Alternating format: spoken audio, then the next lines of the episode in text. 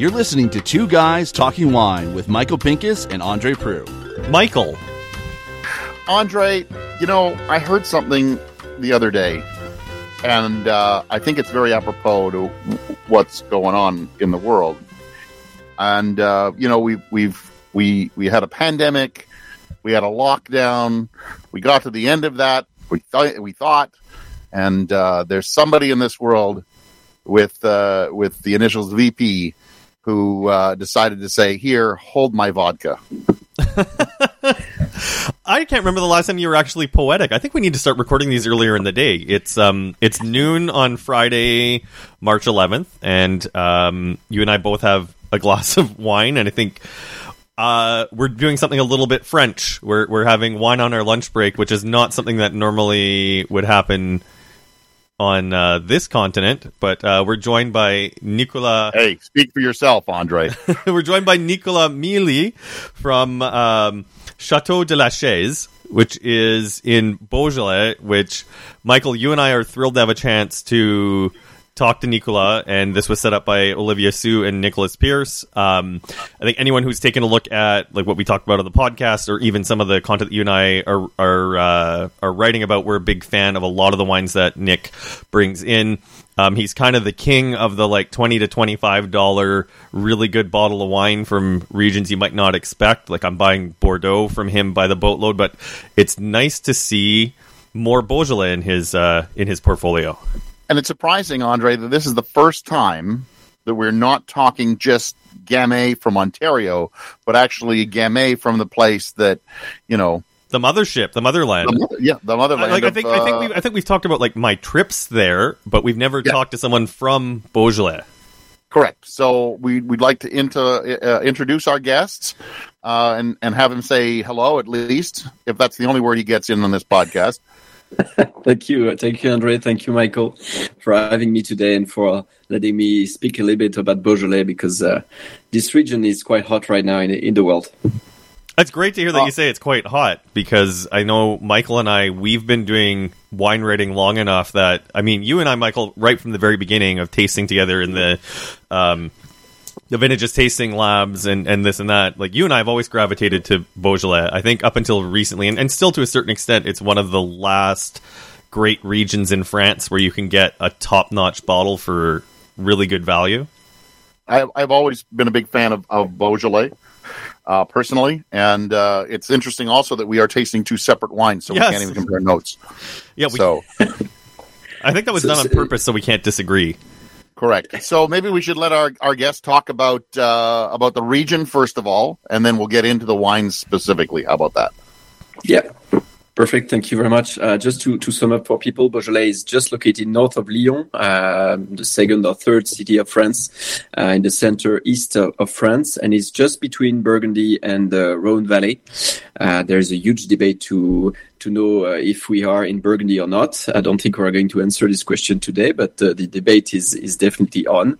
but let's say we are south of Burgundy, and globally it's 50 55 kilometers up north uh, in terms of length. And you have two different parts, the north, uh, which is composed of the 10 crus, Saint-Amour, Juliénas, Chénas, Moulin-à-Vent, etc. We can name them later. The 10 crus, they are mainly located on granitic and bluestones subsoils, which are the best terroirs for Gamay. And in the south, you have the clay and limestone soils uh, where you have also Gamay and Chardonnay, and you produce Beaujolais, Beaujolais Village, and Beaujolais Nouveau, and Beaujolais Blanc. So this is mainly the the, the location and the identity of Beaujolais, and uh, we have twelve appellations. So Beaujolais Blanc is uh, is Chardonnay, correct? Yes. Yeah. Okay, I just knew that. I, I wanted to get Andre's reaction to that. Uh, Andre is a huge Chardonnay fan, and uh, I should ask him very quickly, Andre. When you when you visited the region, did you taste a lot of Chardonnay, or did you stick with the Gamay? Oh God, I drank so much. It's it's also like it's it's a really big secret. I'm really curious. Uh, I guess this is bearing the lead a little bit, bearing the lead a little bit. But does Chateau de la Chaize do they make a Beaujolais Blanc?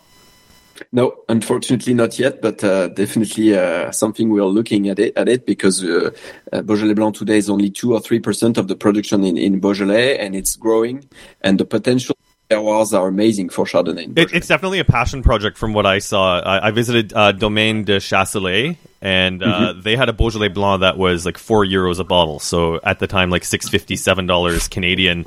Um, fully done in oak, no new barrels, uh, beautiful like full malolactic fermentation, and like for seven euros, it's you talk about the debate for Burgundy.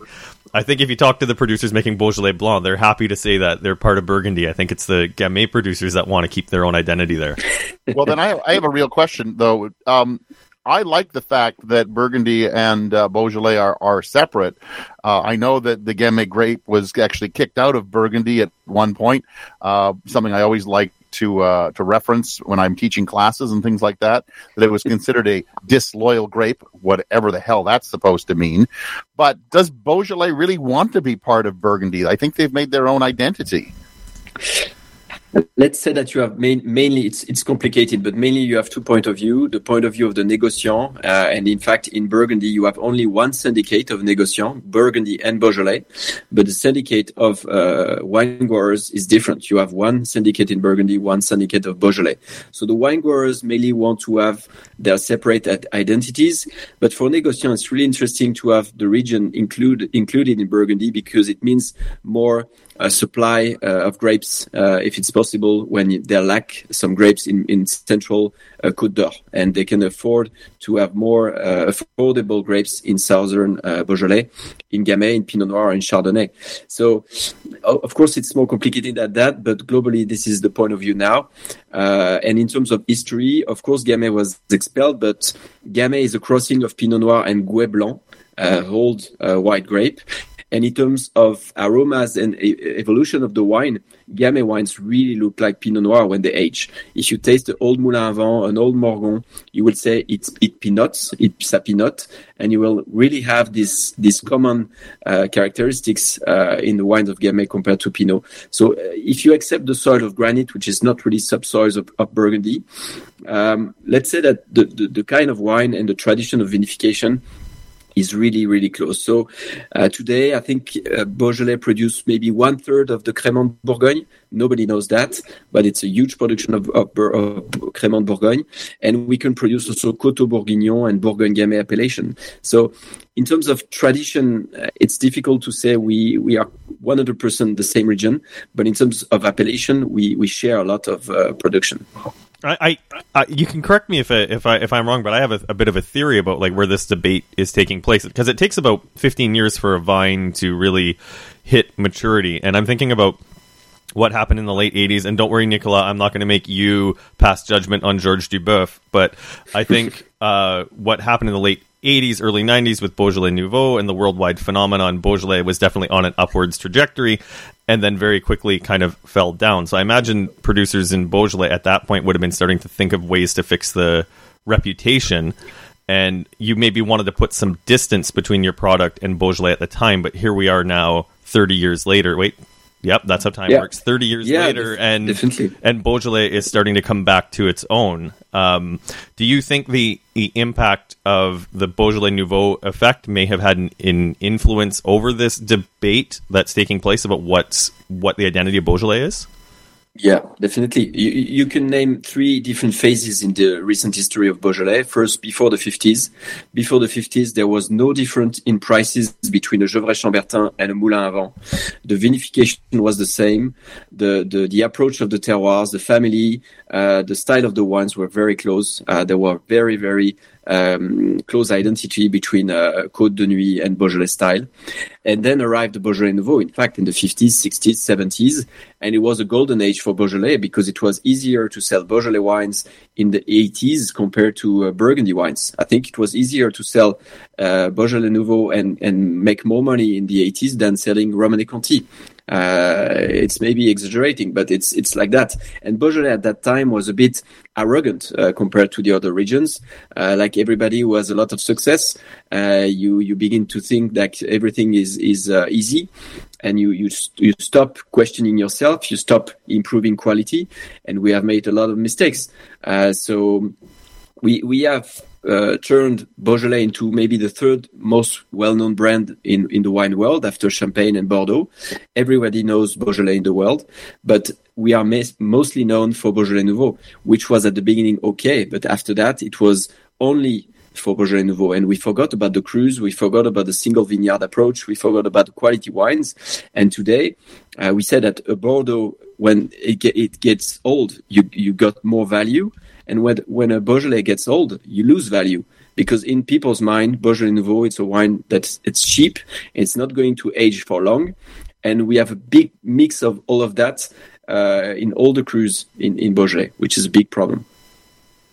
And you said so, so, You've identified two. You've identified two like important eras. Like you talked about the pre fifties, then you jumped to the eighties. So what's the third? What's the third era then? So the the third for me is really right now. It means since 2009, 2010, we have a, a complete new generation.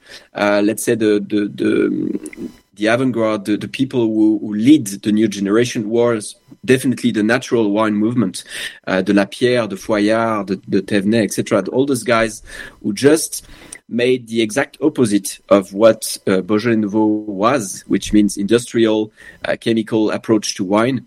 Uh, with not uh, commercial yeasts and uh, uh, banana tastes and chaptalization, adding sugar. We have made all the mistakes possible because it was easy money. And then these guys from the natural wine movement, they just promoted clean wines with a, a, strong approach to terroir and, and, and a very better approach to appellation and respecting Morgon cru, respecting Moulin à Vent. And from this uh, movement, there is a new generation for 10 years that now tries to work and and uh, and vinify uh, high quality terroir driven wines that really respect uh, their location. And those wines are made for cellaring uh, to to age well and to have a, a, lot of complexity, which is the opposite of the approach of Beaujolais Nouveau. In fact, Beaujolais Nouveau itself is not a problem. If you if you drink a Chateau Margaux uh, en primeur after two months of uh, vinification, uh, it will be not that exceptional. Uh, every great wines in the world need to be proper vinified with a, a proper maceration and maturation. Uh, if you just have two days of maceration in Cabernet Sauvignon in Chateau Margaux, eh, you you won't have a big uh, pleasure. So it's exactly the same. It's not the problem of Gamay. It's not the problem of Beaujolais. It's just a matter of vinification and and time of, of consumption. So now we are back in the third era of a, like a renaissance in the region with top quality wines. And the final project of that for us is the Premier Cru project because we are supposed to ask for Premier Cru uh, next year. Uh, we hope so in Fleurie, in Brouilly, Côte de Brouilly, uh, to have Premier Cru maybe in 10 years, 12 years, because Pouilly-Fuissé uh, asked for them in 2008 and got Premier Cru in 2020. Mm. I don't like that. I, I, I, I, I think the concept of Premier Cru is um, just going to drive prices. It's going to push prices up. And I mean that that's good for the producers, but that's bad for me, the consumer, who like I like to lean into into Beaujolais because of value. Like Michael and I will will frequently split cases of Dominique Piron because you can yep. get like top quality bottles for twenty five dollars. But if we're talking about the who would likely be Grand Cru or Premier Cru in Beaujolais, you know, people like Marcel Lapierre, like a bottle of Lapierre Morgon is still fifty dollars here, which is a lot of money. But you mentioned Gevrey Chambertin and uh, and Vosne Romanée, like those are wines that go for hundreds and hundreds of dollars. You can still get yep. the top top level of Beaujolais in the market for fifty dollars, and I would hate for Lapierre to become 80 90 hundred dollars because he puts Premier Cru on the bottle. I, I, un I, understand, but if you look at Meursault Perrières or the, the, the best uh, Premier Cru in Pommard, uh, they are not Grand Cru, but they're, they're still priced in the market. So it means that the market have already uh, acknowledged and recognized the top uh, terroirs. And if you buy a Moulin à Vent Roche-Grès, a Moulin à Vent Carquelin, or Morgon Côte du Py, uh, you, it's already supposed to be a bit more expensive. So the market is always more advanced than the French institution of appellation. And the Premier Cru is just a, a recognition of that. And uh, just above the fact that we, we are going today to this in 10 years, 15 years, this is not about getting the Premier Cru.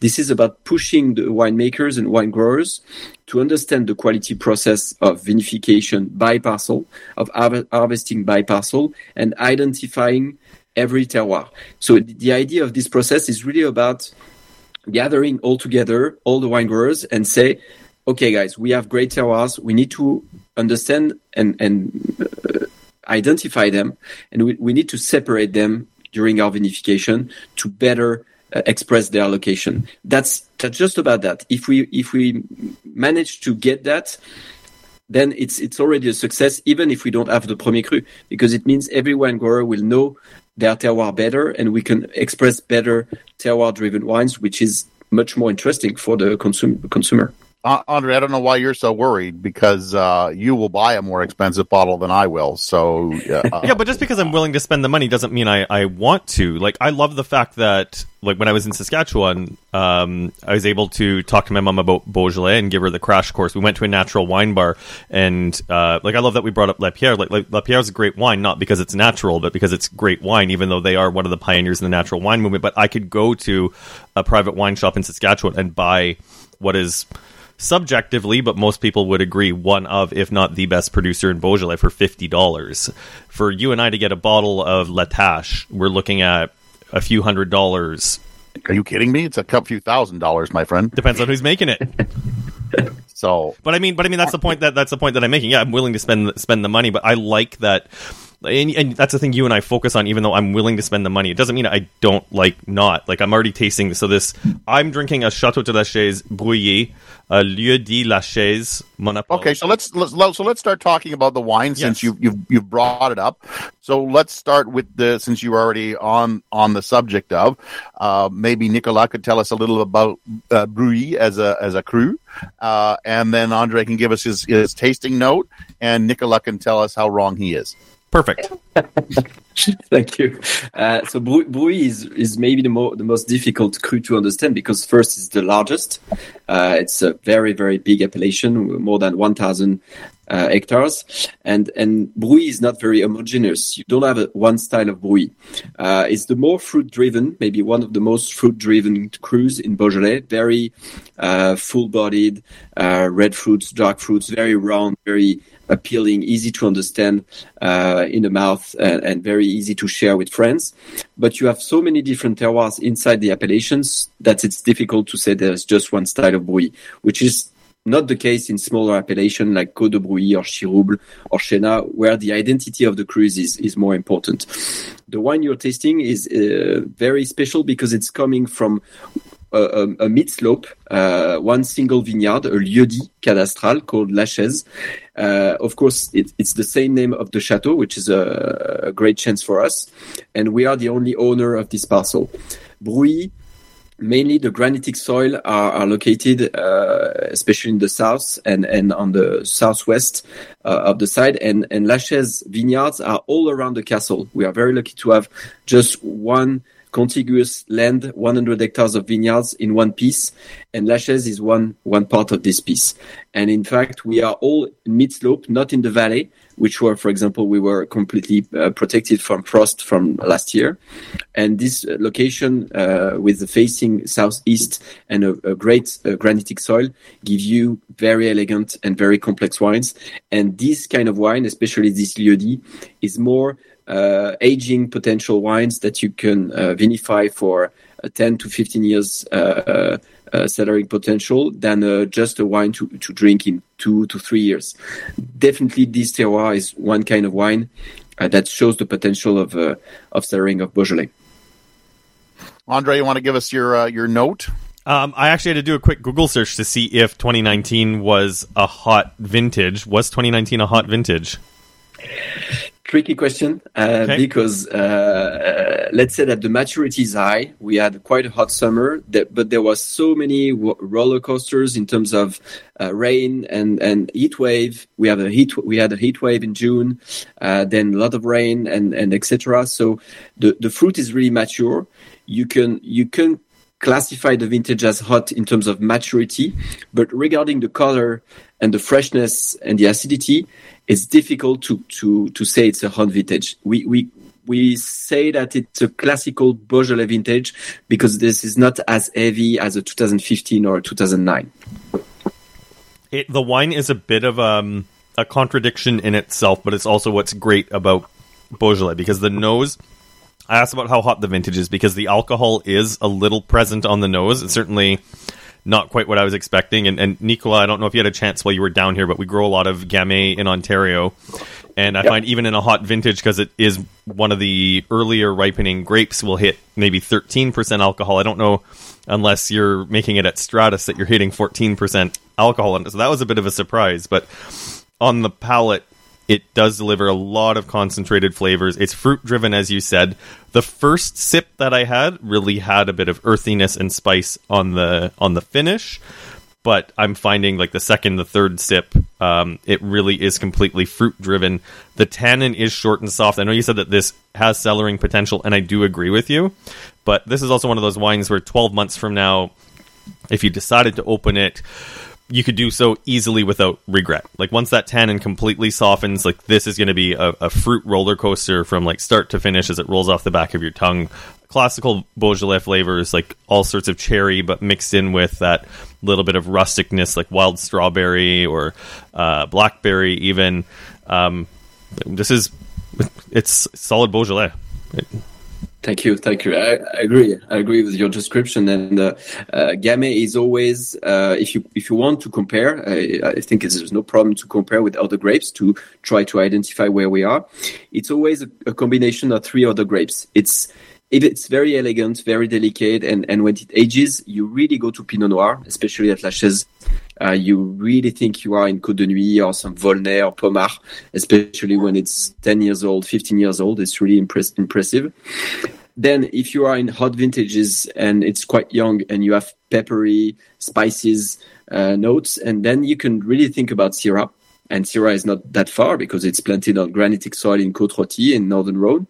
But in that, in this kind of vintage, when you have maturity and freshness, I, I, it's really about Grenache. Uh, sometimes if you drink very um, fresh Grenache from the Southern Rhone, sometimes you can have comparable aromas with Gamay. So Gamay is always very interesting because it can bring you to different areas in the world, and you it's always the best trick in blind tasting to bring a Gamay on old Gamay because if people don't know Beaujolais, they will always miss uh, what it is uh, exactly. Interesting.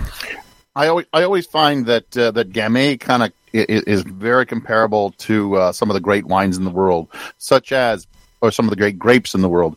From different places. Pinot Noir, uh, Sangiovese, because it's it's got that really lovely uh, lovely acidity, uh, great with food. Uh, always, it doesn't seem to matter, you know, whether it's Cru Beaujolais or whether it's Village. Uh, it always just has that great acidity, so it's a very food friendly kind of wine. Uh, and then um, the other one, which is not a great variety, obviously, and it's a blend, it's uh, Valpolicella because Valpolicella does have that really lovely uh, to it. It's also a very food friendly wine, uh, but it also has that great fruit characteristics. Uh, and I, I, I always think of Gamay when I when I think of those other three uh, wines and wine styles. Um, so you know, uh, to me, it always fits in with those great, great food friendly, easy drinking uh, uh, wines, even when they're cru. Um, because you know, I love cru. I have I have a number of cru Beaujolais, but I also love a, a, a great Village. They're just wonderful wines. Thank you. Yeah, I completely agree. And, and Gamay was completely underrated for years, and now we come back to it uh, because we we see the uh, the potential of Gamay to really be a translator of the terroir, like uh, like Pinot Noir, for example. And Andre, Andre, you talk about uh, alcohol uh, and hot vintages. We have more and more hot vintages since 2009. Huh?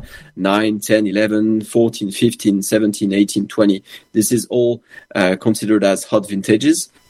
And Gamay was uh, had a bad reputation in the past for its acidity, and now it's a big advantage for us. Uh, I think Gamay is one of the big winners of uh, global warming because, totally. for example, in 2020 we have big alcohol levels, sometimes 14, sometimes 15, but the acidity level is so high.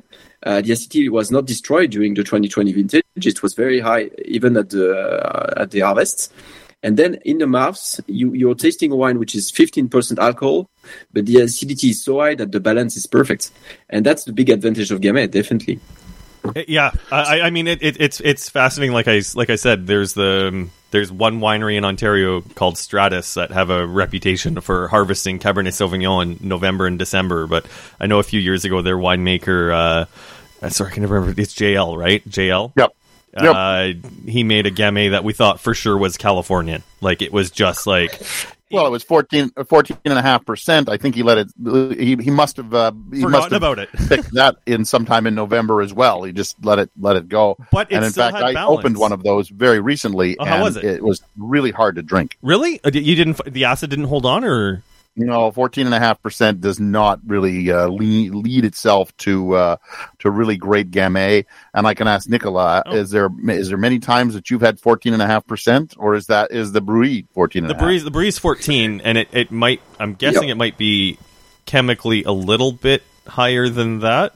Uh, No, it's 14. In fact, it's 14.01. The okay, exact uh, okay, so level it's right on. But but but he's he is correct in that the the acid. Like the back of my palate is clean. All I'm getting is a little bit of that tannin fuzz, and like the rest of the bottle, since it's noon here, I'm going to enjoy this after work. And I think by So about I've seen you. I'm seeing you pour that. You're not enjoying it after work. You're probably going to be finished by the end of this podcast. That's the problem with So- us now actually having a video feed. So there you go.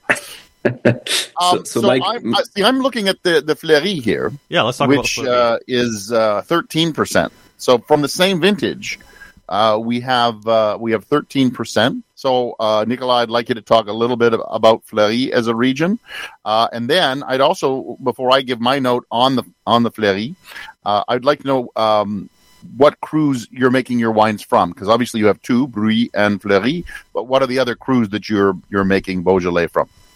we, we are lucky to have Brouilly, Côte de Brouilly, Morgon, and Fleurie. So four different crus.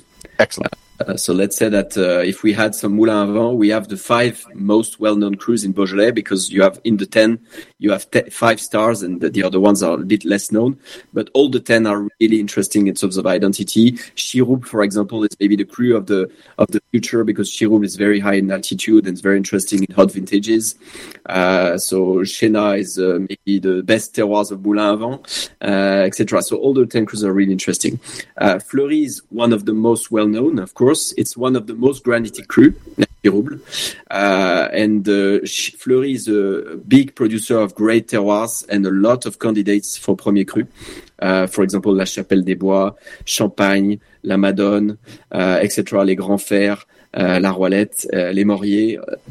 Fleury is really the home of a lot of amazing terroirs and, and future big, big uh, wines. Uh, and, and already today, wineries producing Fleurie are quad stars. And you think about uh, Clos La Roilette, uh, Right. uh, for example, uh, one of the top, top uh, producer there.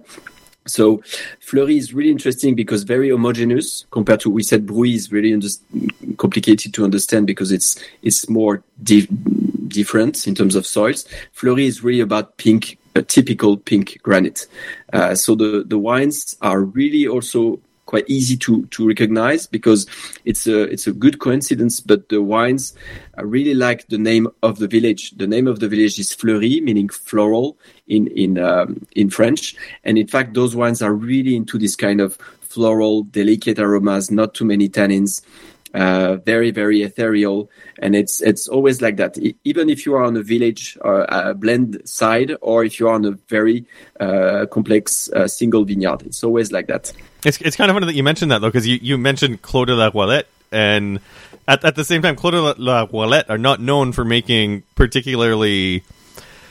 I, I say this as a compliment if any, anyone from Clos de la Roilette's listening to this, but they aren't elegant. They they kick you in the Yeah. face with concentration, and it's it's they're really trying to push into that like Pinot esque like I'm going to see how concentrated I can make this. I'm going to see how big I can make this, and I mean they're great. Michael, have you ever had Cl- Clos de la Roilette? I do not believe so. I will. I But will I'm- track I- down a bottle I am, and bring I you one. am really enjoying this this this Fleurie, and it's um, it's really interesting because I, I, I I always taste with a pencil. I I'm I'm holding it up, up into the video, but I have not made another note since uh, Nicolas started talking because I, I, I, I my first note right off the bat, from nose to taste, was lovely, delicate, and floral. Uh, which is it's just screaming right out of the uh, out of the glass on the on the palate as well. I, I just really enjoy the sour cherry, the the wild raspberries, the the white pepper, uh, but that acidity just cleans everything up. And it, you know, Andre's talking about a wine that he has it's fourteen percent that he could smell alcohol, and and the moment he said that, because you would say you had talked about nineteen, I went back to my glass and I started sniffing at it, and I'm like. I don't know what the hell he's talking about, and realizing I don't even have the wine that he has. So that you know, I, I, I, you know, usually I, I, I, when we're tasting the same wine, I'm like, oh, I don't know what he's talking about Yeah, sometimes. But, but, but, but this time having a different wine, I think I'm happier to have this wine, uh, because of that lovely delicacy that this wine has. 13% acidity that is, and I love a good acidic wine. This would be great with so many different foods. Um, it's, it's, um, it's absolutely love that little little note of white pepper that comes in here. It's just a wine that I I I, I want to sip on, but I also want to put a chill on, put a little sleeve on it, get it into the fridge for about 20 minutes. And then my question uh, to you, Nicola, is what is your thoughts on one chilling Beaujolais? Is it one of those wines that needs a chill or does not? And then two, I'm going to go into glass style. Which kind of glass do you recommend that Beaujolais is good for? So first question, in fact, we have no problem about chilling the wines. We think Gamay should be drunk a little bit uh, chiller than a Pinot Noir. Uh, so if you talk about classical village uh, appellation like a Fleurie that we have, if it's just out of your cellar, 13, 14 degrees Celsius, it's perfect. Uh, if you have a single vineyard, which is a bit more uh, complex and, and, and more um, aged, maybe you go to 15 or 16. But Gamay, I think we oh, we think it's it should be a little bit drunk, a little bit chiller than than Pinot Noir.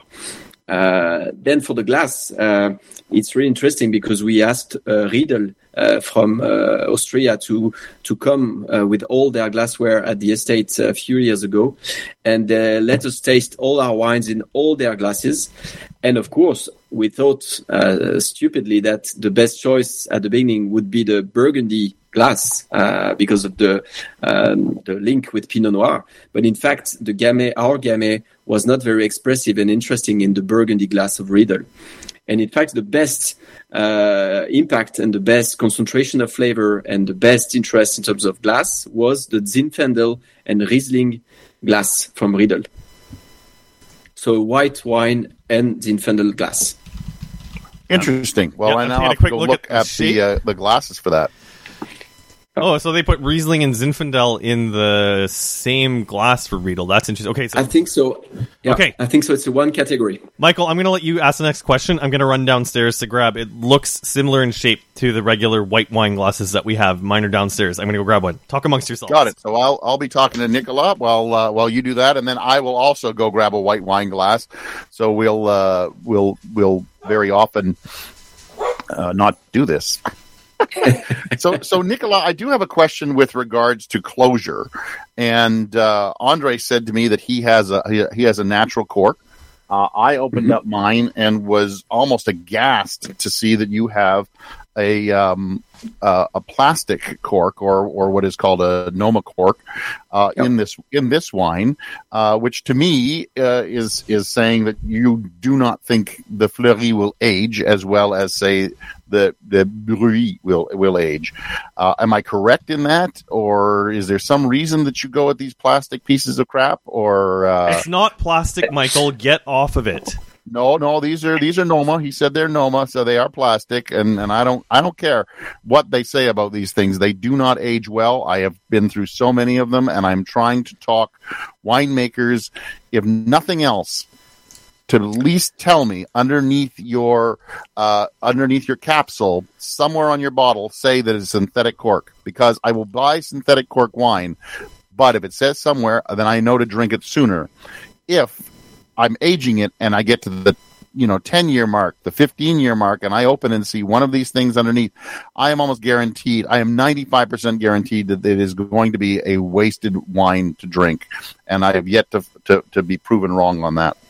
Uh, the only time that I have been proven wrong was one really rich uh, California wine, and I think it just had so much fruit in it that it just it was gonna it was gonna win no matter what. Uh, but but ninety five percent of the time, the plastic corks uh, uh, after after five years are are a disaster. So, Nicola, tell me why you chose this particular closure, and and if I'm right or wrong about my assessment about the the longevity of the Fleurie versus the Brouilly. yeah, so the first approach is that we try to have two different range in uh, we have a range and inside two different wines single vineyards on one side and and blends and what we call village or blends on the other side the villages the, the blends we always have one Brouilly, one Fleurie, one Côte de Brouilly, one Morgon. They're always they are always blend of different areas of different parcels, and you have every year one wine out of one village. Those wines they are vinified, and and they are uh, yeah they are vinified to be drunk in six to ten years. This wine should be on the fruit, easy drinking, to share with friends, uh, to to pair with any food. Uh, it's it's our the heart of the range, and it's easy to understand. This wine, if you want to keep the fruit, you need to to imprison the fruit inside the wines. It's not the wine that will age for 30 years. It's not the point. So if you need to do that, we we start with with different tests and we uh, we were asking about different types of corks. The first test that we made on the 19 that you got was Nomacorc. So they say it's about sugar cane. So you call it plastic, but they call it sugar cane. So I won't go into the debate. I, I let you have a podcast with these guys at Nomacorc, but for us it's sugar cane. And then, it, of course, the wine with this cork will maybe not age for 40 years, but it will so keep the fruit fresh that even if the wines uh, travel a, li- a, little bit, if you open it uh, right now or in two years, the fresh will, the fruit will still be very, very fresh. And that's exactly what we want to achieve on those kind of wines. Then we started this year to change and go to Diam, and we changed to Diam 5 uh, because we have made some different tests. And of course, it's difficult when a project like us starting in 2017 to have a, a, a big um, uh, feedback and, and big track record on corks. But our tastings sessions showed that maybe Diam was the best way to protect this fruit. So now the, the Fleurie 2020, the, the same one you got will be corked with Diam 5. Okay, so so so I mean, you're kind of making Michael's argument about the quality of Nomacorc as a closure that you moved away from it pretty quickly after after they're using it. So it, it's it's not a matter of quality. Uh, unfortunately, we think the quality of the wine was good, but it was both the the image, as you said, you're not the first person to tell us. I think it's plastic, uh, so that's that's a problem for us because this is our image. So that's the first argument. And then, of course, the tasting uh, showed that Diam 5 was a bit, maybe a bit uh, more faithful to the wine than Nomacorc, but the, the, the difference was not that much. So it's, it's, it's more about our image uh, than, than anything else. And on the single vineyards, it's the opposite approach. We want the wine to age forever. And of course, we have no choice than to put the best uh, natural cork as possible. And we go to the NDTech uh, uh, family of cork, which means that is top quality natural cork with uh, TCA free approach. That's that's all I can say. Is is thank you. Look, I am not trying to put Nomacorc out of business. I, I am. That is not my my job. Um, I think that they they they do a good job. I just what I really want is I want producers to tell me that they have this kind of cork underneath either on the back on the back label so that when I open it up in 10 years I at least had a warning that it might not last that long. And I again Andre I don't want to get off on my on my cork on on my cork soapbox. I, I don't think it's the same closure. I, have been with you when we've opened plastic closed wines. I don't think it's the same closure but I then I do agree with you like it is highly suspect that people like Thomas Bachelder and now we have uh, Chateau de la Chaize, who have also moved away from the closure almost as quickly as getting to it. And that's Nicola. That's a separate debate, separate podcast for another time. I actually think we may take you up on. I, I, think Michael, it may be worth reaching out to people from Nomacorc to see if they'll come on the podcast, so you can just yell yep. at them for. An, well, I, vis- I visited them years ago, and I can tell stories. But uh, so let, let's so, let's move let's move back to the wine. I've I've switched my wine from I was drinking out of a Burgundy glass, and that's generally my default setting for Beaujolais, uh, especially what I'm drinking like Lapierre, Dominique Piron are both wineries that I think are aiming in a more Pinot esque style with their um, their vinification.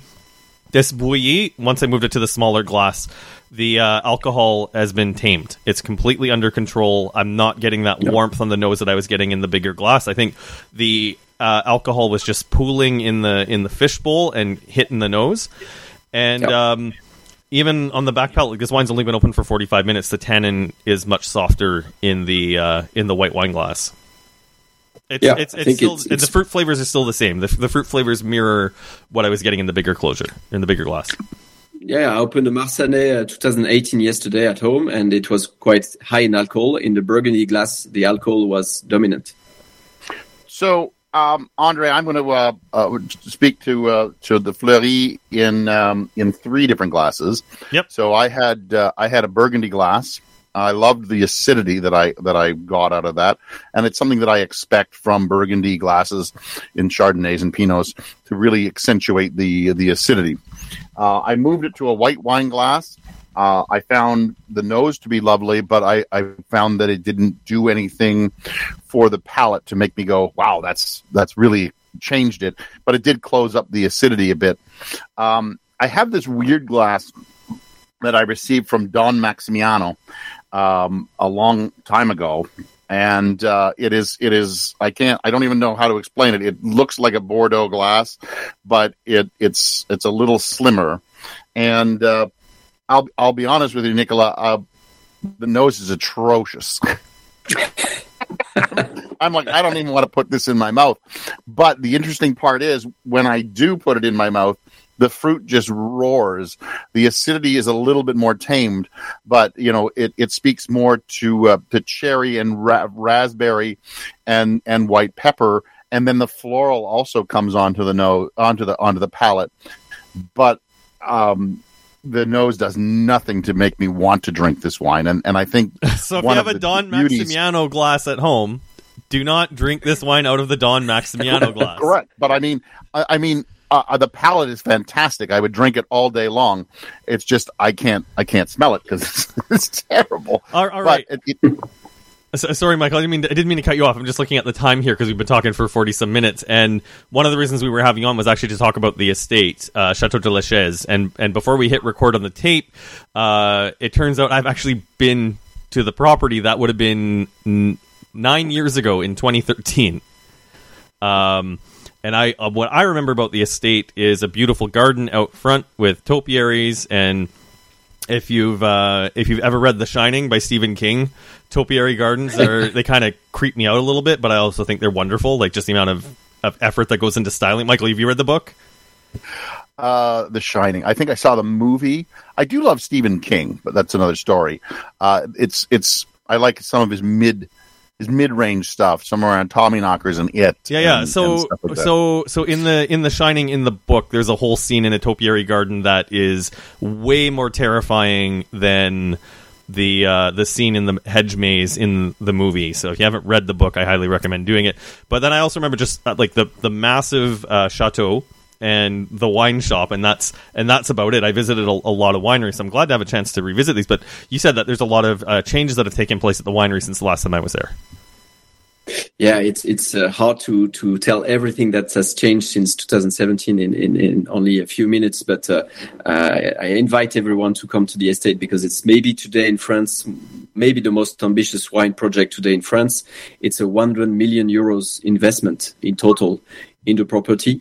Uh, so if we make just an identity card, just rapidly about the estate since 2017, we acquired vineyards in Côte de Brouilly, Fleurie, and Morgon because before La Chaize was only in Brouilly. So now we own 150 hectares. So we are the, the largest family-owned estate, certainly in South Burgundy. Uh, and maybe the largest chateau, uh, wine-producing chateau in the entire uh, region uh, with the uh, 150 hectares. And we have, uh, of course, 100 hectares in one piece in Brouilly, protected by forests and woods. And in total, we have 500 hectares. So we have a we have a huge property. The property is largest larger than the Côte de Brouilly appellation itself. Wow. So it's it's very very important, and it's a huge responsibility for us to uh, start project around biodiversity and using our woods to uh, be carbon neutral and use renewable energy because now since 2017 the castle will use only geothermal energy and solar panels uh, to produce its own electricity. And the final goal is to be self-sufficient in, in energy. So that's a, a big part of our project because the owner uh, had uh, previous activities in renewable energies, uh, wind farms, solar panels, dams. So now we try with geothermal and, and solar panels to, to do that again. And it's, uh, we call it the autonomous uh, village. So that's a huge, huge project. We invested 22 million just in the winery to renovate the winery from the 18th century. Is as long the, the roof is as long as Notre Dame de Paris in Paris, and it uh, covers the the longest cellar in Beaujolais, 108 meters, where we changed all the the foudre, the oak vats, and we installed 50 new oak vats in the longest cellar in Beaujolais. So it's a it's a huge investment, and we built uh, an underground winery in the mountain just in front of the old ones just to store the wines and bottle everything and we connected the new winery and the old one to have a full gravity system because some of the top cuvées will now be completely uh, bottled uh, by gravity. So from the harvest by hand in small crates to the final bottling line, uh, the wine won't see any pump. So, so Nicola, I, I, I, this is this is just blatant. Uh, I, I don't, I don't even know what it's called, Andre. But um, it, it, to to bring Andre and I out there will cost you less than a hundred thousand euros. Uh, we'd love to see what's going on there. So, if you want to invest, uh, you know, a, a, few hundred euros in a couple of a uh, couple of wine guys coming out and checking it out and and podcasting You're with you right there at the property, we'll definitely uh, uh, definitely love to come out and check that out. You're completely be a pleasure, Michael. Um, I, I, guess the one question I had before we start getting to the, the wrapping though is you talked about replacing all the all the foudre, uh, and I know for certain wineries it's a point of pride when you have older foudre and just the fact that the wood has no impact. Blah blah blah. What was the main reason behind getting rid of the um, the old foudre? Is it uh, like I, I guess I'll let you just go ahead and, and tell me what the reasoning was. Yeah, the, the, for us it was very very old. Some of them were 70 years old, and it was not clean enough to to make wine in good conditions. We thought so. It was good time to start over. The whole project was about let, let's start over. Let's uproot 70 hectares of vineyards and and replant. Let's change everything. So the foudre we say we change everything in three years, not to to have too much impact on the wines. So we changed uh, one third in 18, one third in 19, one third in 20, which means now the 2021 vintage will not see any new oak. So that's a good thing. And and in fact, uh, we we asked to six different coopers, and if we if you have big uh, big size uh, like 9,000 liters, 6,000 liters, 3,000 liters, even if they are new, the impact of wood is very very low. Uh, because it's a big size. So Gamay is very fragile, very prone to uh, wood uh, wood taste, and we think personally that the taste of new barrel, a small one, it's a bit too much for Gamay. Some Gamay in great terroirs like Moulin Vent, Morgon Côte du Py can really handle new new oak barrel. But for for Brouilly or for the other appellation in general, Gamay prefers to have just small um, micro oxygenation with with the wood or with concrete. But if when it's new and small, it's it's too it's too strong. So we changed everything, and it was done. And to come back to the viticulture, we also decided to change uh, the trellising system because, as you know, Beaujolais is very well known for goblet pruning, mm-hmm. and goblet pruning is uh, very ancient. It's a tradition in our region. It's very high density, but it's not very adapted uh, to uh, organic uh, conversion. We we will be certified organic this year in 2022. And in fact, if you want to plow the soils, if you want to manage your cover crops, if you want to have a better airflows uh, in your uh, in your rows, etc., goblet can be an obstacle. So we decided to change that, and we are going to switch entirely to double cordon royat, and we are going to trellis every rose and to enlarge a little bit the rows from one meter to one meter forty.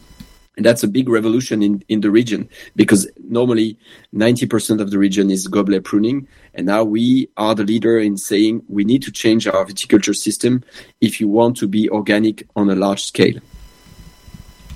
So, um, uh, first of all, I, I want to uh, to tell you, Nicola, that uh, uh, the, now that the wine has been in this Don Maximiano glass, it smells a hell of a lot better.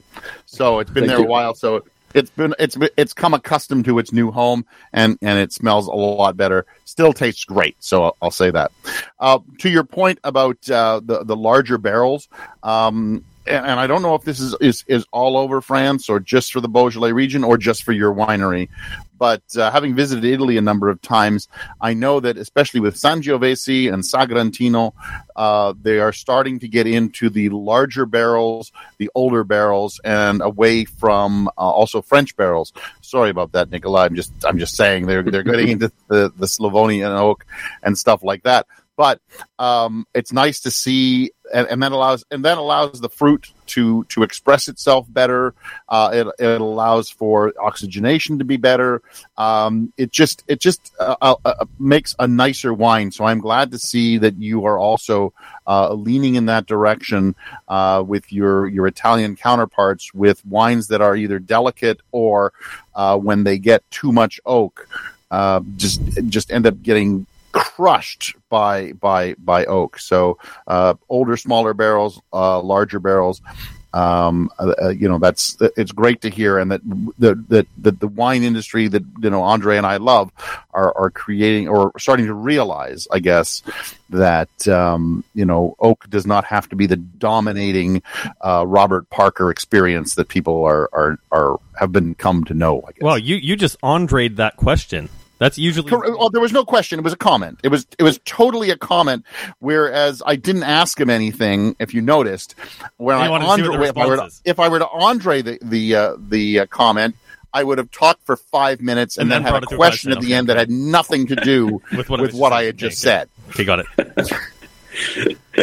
no, so so so I, I know from my ex- experience, like having visited some of the wineries in the Rhone, that they're starting to move to the um, uh, the puncheons. I can't remember. I just can't remember the. Uh, The food, the, the puncheons, the the large, you know, The- the, the large five- the 550 six- liters, but I know- 6,000 liters, the nine thousand liters. Yep. no, no, no. The the puncheon's 550 liters, and like this is uh, at Domaine de where like everything was in 225s, and you can see like there's a line in the sand around 2020 where they're starting to bring in the larger barrels. So I don't know if um, I don't know if that is a trend across Beaujolais and Burgundy, where we're starting to see. I, I, I can guarantee you that no one in France is bringing in Slovenian barrels. Uh, that uh, No, I, I'm sure they're not. It's it's very it's very Italian. But but what I'm saying is that that I have a, a, a producer that I know of in um, in Sagrantino, Il, uh, Il Bucale, and and he made a, a like a five or six year uh, trend where he moved out of all of his small barrels. And he, you know, he did, uh, you know, 20, uh, 80% small barrels, then, si- then 60, then, then, uh, 40, then 20, then no, all to large barrels. And his wine has improved immensely and tasting through that, um, through that progression was amazing. How, you know, six years ago, his wine was just all wood and maybe a little bit of fruit and a lot of tannin. And, and now, uh, he's just sent me, uh, uh, uh, his new Rosso and I have the Sagrantino as well, which I'm really looking forward to. But his new Rosso is absolutely just fruit driven. Granted, it's 14.5%, 15% alcohol, and uh, I don't remember what my glass, last glass tasted like, but I remember the glasses up until that point were absolutely just delicious.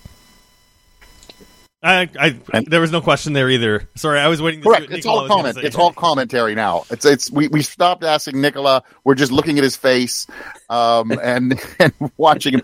Nicola, I want to tell you that your wines are are, are wonderful, and I am so glad that they are, are that are, they are coming into uh, Ontario.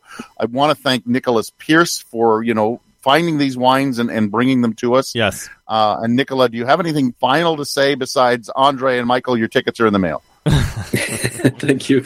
No, thank you very much for everything. I think it's uh, the best timing to to talk uh, again about Beaujolais uh, in the world in every markets and and to talk about Beaujolais uh, on the terroir, on the crus, on the appellation, on the vinification, on the technical side, and on the new generation. And and we, we don't we are not ashamed of Beaujolais Nouveau, but it's it's something in the past and, and something that need to to change a little bit because we if we all the regions want to grow again and be back on the wine scene, we need to talk about serious great wines that can be aged forever, and that's what we need to to prove to the consumers. I really love Beaujolais, and I, I, don't know. I don't think we said it in the, in the podcast, but I know you uh, have asked them to get us out there, and I would love to go out there and to uh, to do um, a journalist trip. Spend a few days to do some tasting because I've had the chance to be there a couple times, and it's a shame that we, we haven't been out there together. I think we would do some real damage. Oh, uh, there's no there's no doubt that we would we would do some damage at uh, in in Beaujolais. Uh, I I just absolutely loved my bottle of, of wine here, Andre. I'm sorry that you could not get a sip of it. That's okay. Uh, I, I, actually really, in in spite of the alcohol on this, it's really good, and frankly, it checks all the boxes of what Beaujolais can be. I know Nicolas talked about global warming or the, the impact of climate change, and I think Gamay is one of those grapes that's going to be a winner because it does cope well with warmer vintages, warmer client climates uh, concentration, but can still hold on to the acid. In spite of the 14% alcohol, it's still balanced. You know, you don't see a lot of uh, you don't see a lot of Gamay in uh, in California uh, because I think they burn the heck out of this. Yep. Um, and, and, and it's just uh, I don't know. I'm so glad that we got to speak to to Nicola on our first Beaujolais. Uh, you know who I'd really love to to speak to. You do know. I know you know who I'd love to speak to. Dominique Piron, if we could ever get him on. Oh, it'd be would... uh, it would be him or uh, Julien uh, Revillon, who uh, also has a hand in it. Let's see what I can do. Well, I know that. you're going. You you you know throw out a business card or two, um, pitch it. If you put it this way, if you have to uh, uh, say we'll do the podcast right now, do it okay, let's make that happen. Let's make that happen. Um, I'm Andre Proulx from AndreWineReview.ca, now actually being updated regularly. Uh, if you want to wow. see my thoughts on the 2019 Le Clos Jordanne wines, um, I think one of my more unfiltered unfiltered reviews the uh, juice in the bottle is is good, but probably not what you're expecting from Le Clos. And also, I don't understand why Arterra, in a world where sustainability is front and center, are moving to these like really heavy burgundy shaped bottles. It's really kind of embarrassing for the direction the industry is going. That's all I'm going to say about that. Read the rest at onwinereview.ca actually, I'll uh, I'll give a th- shout out to uh, Babich, which is uh, New Zealand wine. Uh, their 2020 was in a big, thick, fat bottle. You know, I love uh, I love a good Sauvignon Blanc, and their 2021 uh, is almost half the size of a bottle. So so shout out to them for being more, I guess, equal friendly. So I'm Michael Pinkus of MichaelPinkusWineReview.com, uh, the great guy on um, most social media, uh, but Michael Pinkus on some others you can find me at. Uh, of course, there is Patreon. Uh, please take a look there. Um, you know, we, we appreciate anything that you can give. A dollar, two dollars, three dollars a month, five dollars. Uh, we, uh, we, we always can uh, use the help, and uh, making this podcast better is always our goal. Andre, would you like to take it away this afternoon? Good night. But it's the afternoon. Good night. Thanks for listening. Please subscribe to Two Guys Talking Wine on iTunes. Two Guys Talking Wine is produced by Jim Ray, Adam Duran, and Ken Little.